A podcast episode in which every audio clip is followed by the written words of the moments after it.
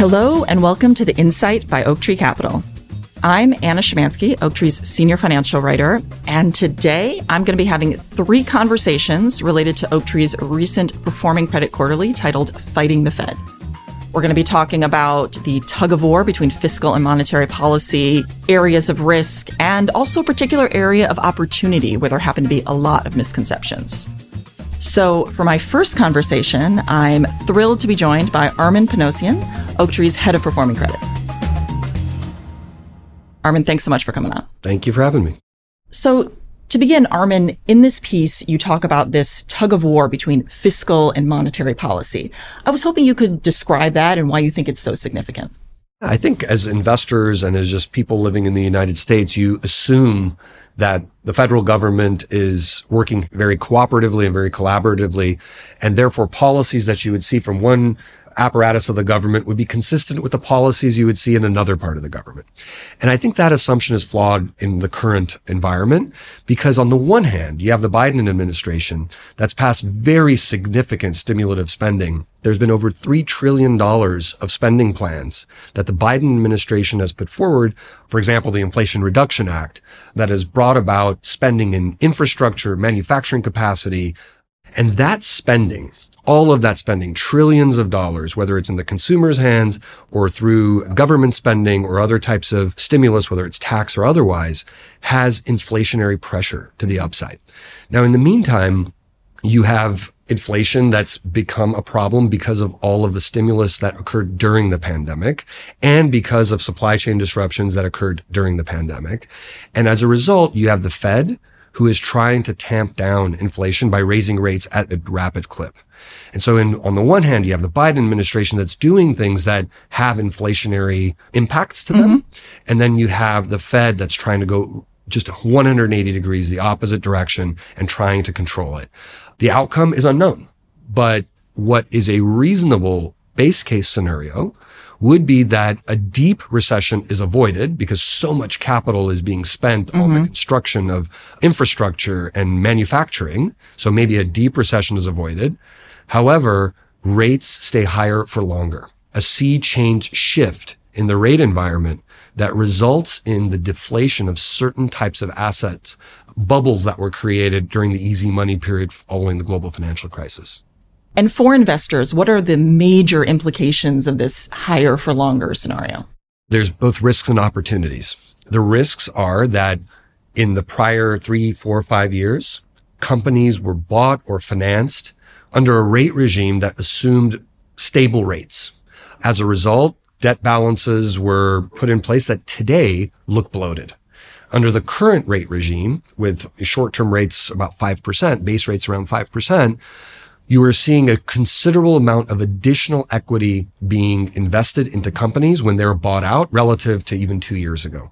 So you have this opportunity and risk as different sides of the same coin, and it really breaks as to vintage. In the prior vintage, you see businesses that now look over levered. It creates risk in that those businesses, some portion of them can default creates opportunity in the form of distressed debt that could be an opportunity to buy that same company at a materially lower price than what was paid for in three or four years ago. But in the new vintage, in newly created performing credit, private credit, public credit, but financed under the current rate regime and with the underwriting in mind that a recession is possible. Maybe it's not a deep recession, but a recession nonetheless. Then the underwriting around that new investment opportunity is more conservative. It's tighter and it assumes that the cost of borrowing will remain at this elevated level during the hold period of the new owner of that asset. So that's how investors should really think about this rate regime.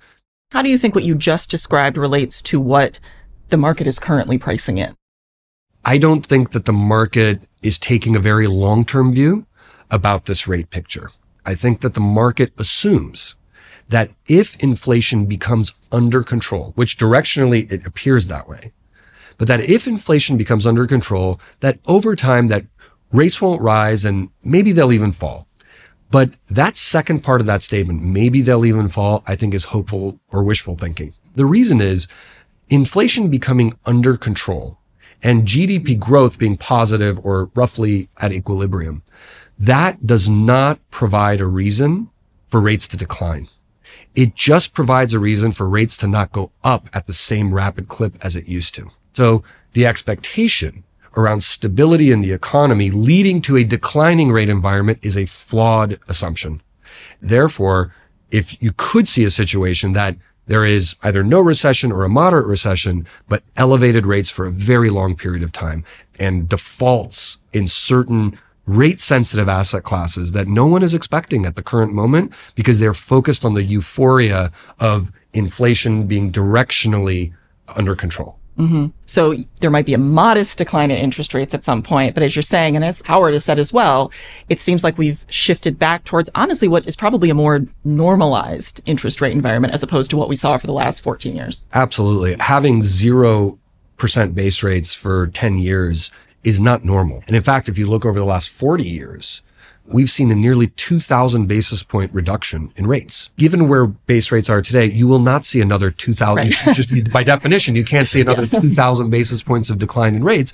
So all of these asset bubbles that were inflated over the last 10, 20, 30 years, it's very hard to see how that same level of asset value appreciation could continue. Mm-hmm. It just stands to reason that as rates bounce off of that low that we saw in 2019 or 2021, that there will be stress, that there will be losses, that there won't be the same level of value appreciation just because of rates. You will actually need to see corporate profit expansion on a real basis, not just on a nominal basis, right. but on a real basis. Growth of corporate profits needs to exceed the rate of inflation for that value appreciation to be on the table again. And it's hard to see that happening in the near term because higher rates also imply less availability of capital right. or less willingness to take on that capital because the return on your equity investment or the return on your investment in a particular effort becomes more troubled the higher the cost of your borrowing or the higher the cost of your capital. So to end, what would you think should be the main takeaway readers should have from the recent performing credit quarterly? The main takeaway should be that you should always think critically about the political motivations and the economic motivations, the more principled, I think, theories of economy that the Fed employs and how those two may not marry 100% of the time. That is going to result in some investors getting it right and some getting it wrong. The winners and the losers may take some time to show themselves. So being patient and being careful about the short-term performance indicators that are backward looking and not being coming too euphoric about that. I think that's an important piece for readers to remember. And then to think about, well, what is the rational expectation that we should have as investors in such a drastic change in the underlying rate assumption that we took for granted for so long? It's just a meaningful shift and we need to be careful about how we navigate that over the course of the medium to longer term.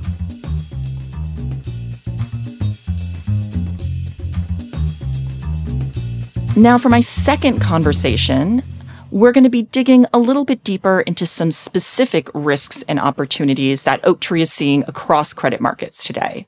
For this discussion, I'm going to be joined by Danielle Poli, Assistant Portfolio Manager of Oaktree's Global Credit Strategy. Danielle, thanks so much for joining me. Oh, Anna, thanks for having me. Pleasure's all mine. So, Danielle, one of the main takeaways that you and Armen highlight in the recent Performing Credit Quarterly relates to your concerns about companies that have significant floating rate debt. So, I was hoping that you could explain what you're seeing and why you think it's so important.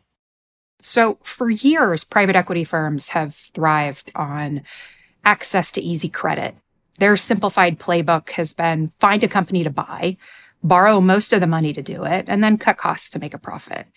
And especially in the last decade leading up to 2022, many private equity backed companies financed their leveraged buyouts by borrowing heavily in both the broadly syndicated loan market and the private credit market, where the majority of this debt has had floating rates.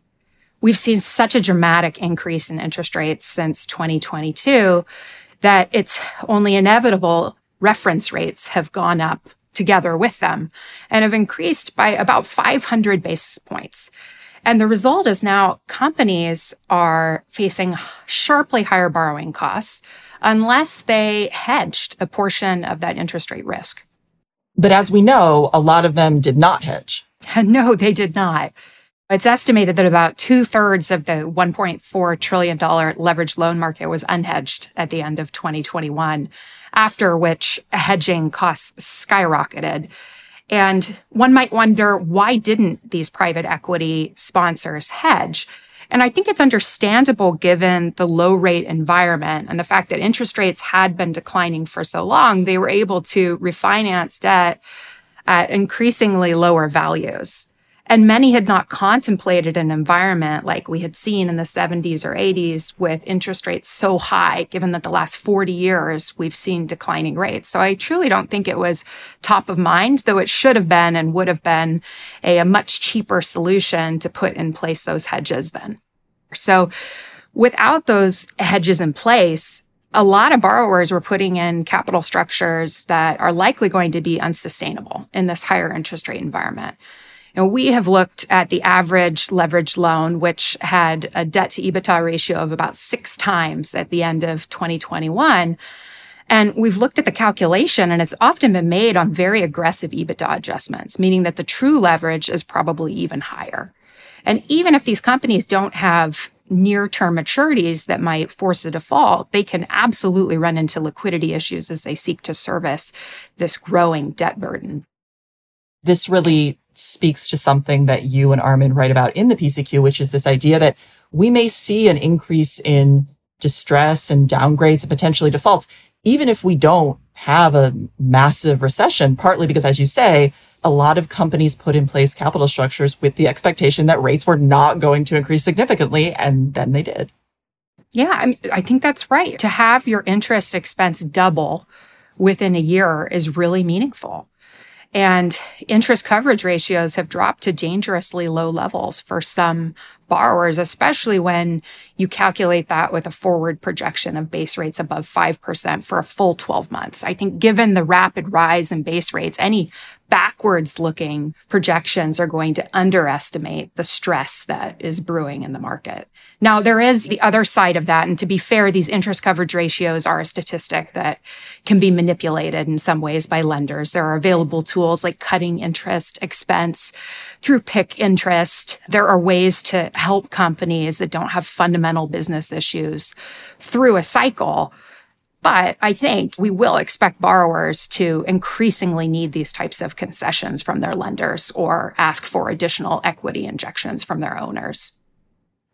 And as you and Armen note in the piece, we're seeing a very complicated environment right now with all of these competing narratives. So, where are you seeing some of the opportunities emerge today? Well, as a result of the trends we just discussed in the floating rate loan market, and specifically the need for concessions from lenders or additional equity infusions, I think that we should probably see further limited capital available for new deals. And this creates an interesting supply demand dynamic.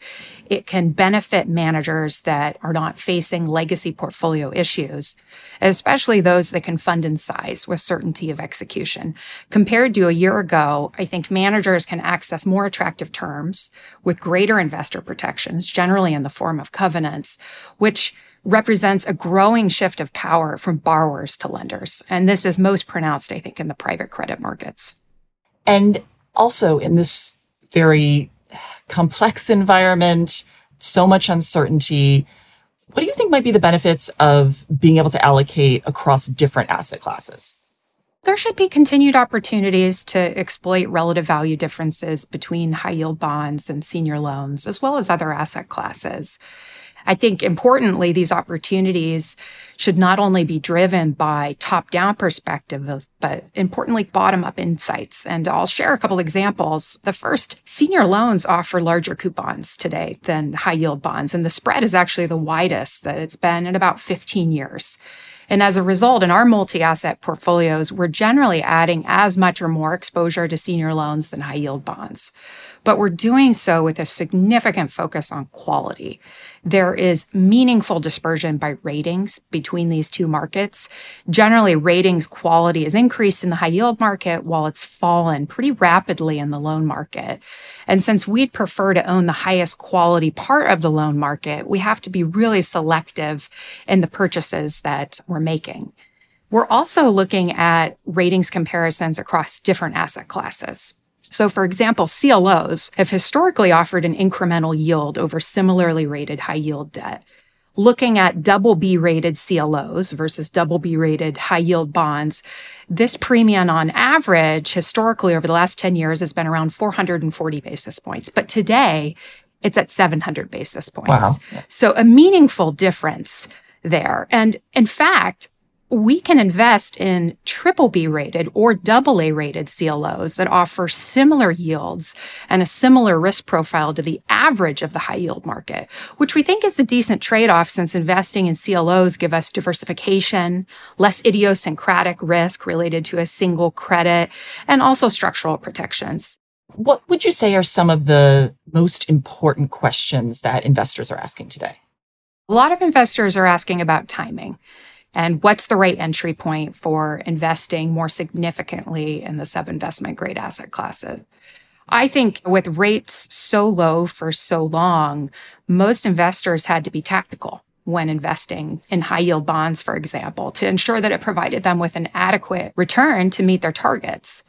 However, today, the average yields of sub investment grade debt are near double digits. High yield, a little bit less than that. But historically, that's a level associated with equity returns.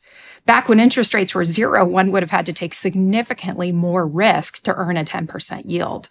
But today, higher interest rates have fundamentally altered this picture.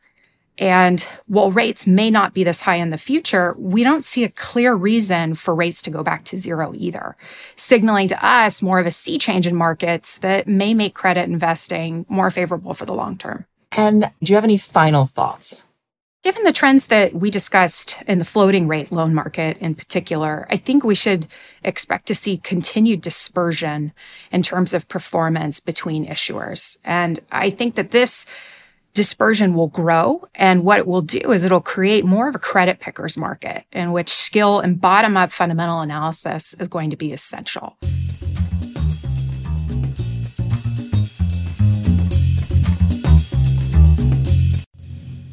So finally, I'd like to zero in on one specific area that we highlight in the Performing Credit Quarterly, CLOs or collateralized loan obligations. And to do this, I have the perfect guest, Megan Messina, Oaktree's head of CLO capital markets. Megan, thanks so much for joining me. Hi, Anna. Thanks for having me. Let's talk about my favorite subject. Yes. so, to begin, I'd like you to describe how the CLO market has changed in the last decade and also specifically how the role of the CLO manager has changed. Great question. Although they've been around since the 1980s, believe it or not, and it's over a trillion dollar market today, there are still quite a few people who are not familiar with a CLO. So, a collateralized loan obligation, not to be confused with a CDO, is in its most basic form, a portfolio of bank loans, a highly diverse portfolio that is managed by an asset manager it sits within a structure, which is why we call it a CLO. And that structure is there to protect the investors, both in the debt financing and also in the equity. So in terms of looking back, and thinking about how the market has evolved or grown. If we go all the way back to the 1980s, CLOs were used as balance sheet CLOs for banks. In the 90s, they became actively managed CLOs and CBOs, but still a very small market. In 2004, when I started in CLOs, there was a shift in asset managers' loan strategies to include the management of CLOs. And from there, the market grew into a, like I said, over trillion dollar market today the loan manager's role has really changed in terms of starting out as managing a portfolio of loans and then learning really how to manage that portfolio within a structure to today where that portfolio is actively managed and traded to invest in dislocated and what I would call healthier par markets. And how specifically has the market changed in the last two years as we've seen this massive rise in interest rates? So, because we have been in such a benign interest rate environment for so long. The pandemic really brought about a change in the market environment, whereas CLO managers were now investing in loans in not only a rising interest rate environment, but a rapidly rising interest rate environment. And so higher interest rates, especially after a very long period of zero interest rates, is an adjustment. It's an adjustment for companies, but particularly below investment grade companies. And so the job of the asset manager is to really dig deep into their portfolio companies and understand how are the rise in interest rates going to affect those companies company by company. Mm-hmm. Will they be able to access the capital markets? Will they be able to manage their companies through the adjustment of higher interest rates? What would you say is one of the biggest misconceptions about today's CLO market? Oh, there are so many. Where to start? I would say that the confusion or miscategorization between CLOs and CDOs is mm-hmm. probably mm-hmm. still top of the list. So, CLOs had the unfortunate circumstance of beginning with a C and ending with an O. But at the end of the day, like we started off saying, this is a portfolio of bank loans, very diverse, high quality in most cases, even though they're below investment grade, and they're actively managed. And then the important kicker is that the financing that's employed in a CLO is non mark to market. Mm-hmm. So this is term financing that is not affected by the price in the underlying loan portfolio. And so what does that mean? That means that when we go through periods of dislocation and there is volatile movement in the underlying loan assets, there is no case in which the CLO will be a forced seller of those loans, which is the opposite of CDOs. And we saw that through the GFC. So, one of the things that people who talk about the CLO market often refer to is the CLO arbitrage. So, I'd like you to just explain what that is and also how it's been affected by this massive change in interest rates. When we look back in history at CLOs, there was an arbitrage opportunity for the cash flow. You were investing in a portfolio of loans, typically at par, and you were financing those loans. So the difference between your cost of financing and the interest coming off your loan portfolio levered typically 10 times was the arbitrage opportunity. And that was essentially where you would be generating your profit, not by any capital appreciation of the underlying loans. That's correct. So today, because loans are trading at a discount, you have the opportunity for capital appreciation in the underlying portfolio at the time of call, whenever that is, whether it be the first call in two years or thereafter. One of the things that is noted in the Performing Credit Quarterly section on CLOs is that as a CLO equity investor, you essentially have these options that you get with your investment. And recently they become a lot more valuable. So could you just describe what those are and why they become more valuable? They're very valuable. And there are two options that what we call the control equity investor mm-hmm. owns. And so what is the control equity investor? It is the majority of equity within a CLO okay. controls the deal. Mm-hmm. And so those options are the call and a refinancing option. So typically CLOs have a five year reinvestment period mm-hmm. with a two year non call. And at that two year point, the control equity investor owns the option to call the deal or to refinance the debt. And so, in essence, what happens is if you are buying your loans at a discount, like that opportunity exists today, mm-hmm you could have a capital appreciation opportunity in two years where you call the deal and liquidate the portfolio at a profit. Or if interest rates have come down in those two years, you can refinance your cost of capital. Understood. So basically, in the past, when you were buying at par, that ability to call or essentially liquidate the portfolio in a few years wasn't as valuable. And similarly, if interest rates were very low and you weren't expecting them to go down further, again, not as valuable as the situation we're seeing now. Correct. One of the things I've heard you say multiple times when I've spoken with you is that the term CLO equity is a misnomer. So I'd like you to explain that. Yeah, this is something that I've been on for a bit. So CLO equity got its name because really it is the capital in the deal. So there is an investor with capital that looks to the CLO market for financing to invest in a portfolio of bank loans. Mm-hmm. We call CLO equity equity. However, the legal term is subordinated notes, and the underlying portfolio is quote unquote fixed income that's floating rate. Bank loans sit at the top of the company's capital structure, and the majority of CLO investments are first lien. And so all of the cash flow that's coming to the equity or subordinated notes is coming from debt. So it's not like when you're an equity holder in a company.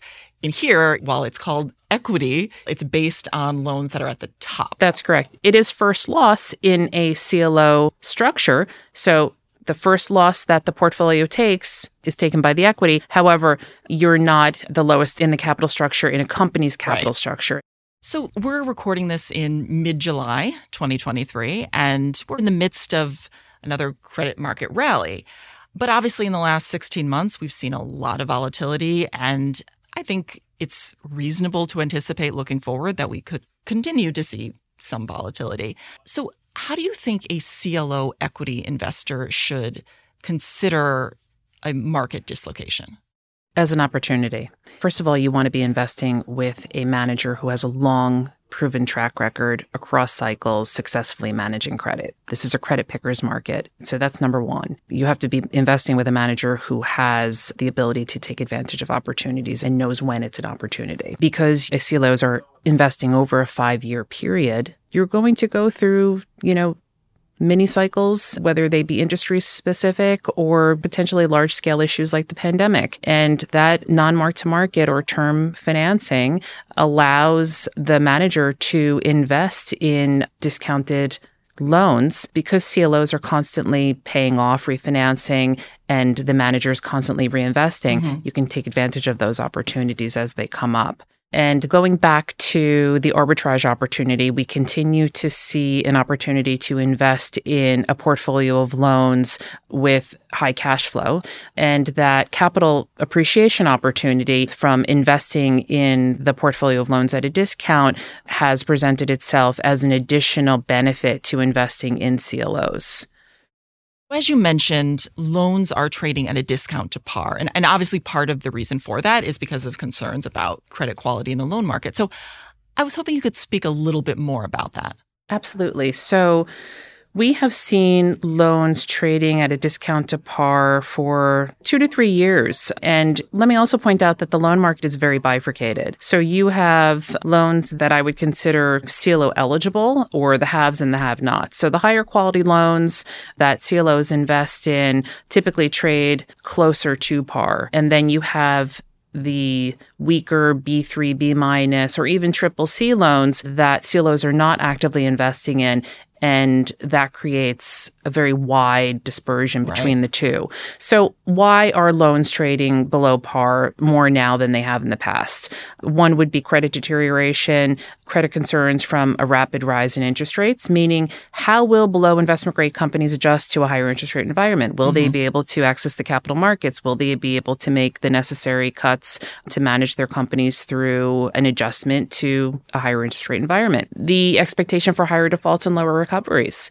If you look across investment bank research, you'll find that the average expectation for defaults this year into next year is probably around 3 to 4%. That's a market expectation. That's not a CLO specific expectation. So going back to the benefits to CLOs, one of them is that they're actively managed. Mm-hmm. And so knowing your manager through performance, through behavior, through management style is critically important, but also understanding what has their default and loss experience looked like over time.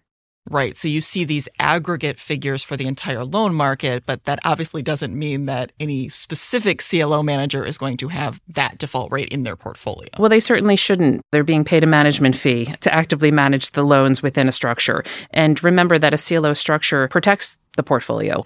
It's self healing or self protective so that the manager has to manage certain tests in order to keep the portfolio at high quality. Could you speak a little bit more about that self protection quality? Absolutely. There are several what we call collateral quality tests that exist within a CLO. And they, without going into too great detail, make sure that the portfolio stays at a certain credit quality. So mm-hmm. there are rating agency or rating credit quality tests. Mm-hmm. There are tests for a maximum amount of triple C's that you can have in a portfolio. There are over collateralization tests so that the portfolio has to be over collateralized by a certain percentage. And when those thresholds are breached, the manager will fail tests and the manager's job is to get those tests back into compliance. So all of this to say that the manager is constantly managing up in quality. Understood. And I think something you said there is also really important related to something you said at the beginning about how CLOs and CDOs are different that when a CLO manager breaches one of these tests, it's not as though they need to start selling. It's just that the cash flows are redirected. That's correct. At some point, they're redirected, mm-hmm. but there is a buffer and a period of time where the manager can get the deal back into compliance. Mm-hmm. And so, this active management really can be defined in many ways. It can be defined as creating cash flow for equity, it can be defined in terms of creating trading gains in the portfolio, and it can be defined by the manager being aware of the CLO's tests and keeping those in compliance. Finally, as you look at the CLO market now, what do you think about the opportunity? I think in the current environment, the opportunity is to focus on high quality bank loans that happen to be trading at a discount the opportunity continues to be for high cash flow, but also total return as well. So, because equity investors own the two very valuable options that we already talked about, calling the deal hopefully at a premium or refinancing at a lower cost of debt really enables you to invest the portfolio through dislocations, focusing on quality with the potential for capital appreciation in the future. Right. Well, I think that is an excellent place to end. So thank you so much for joining me. Thank you, Anna.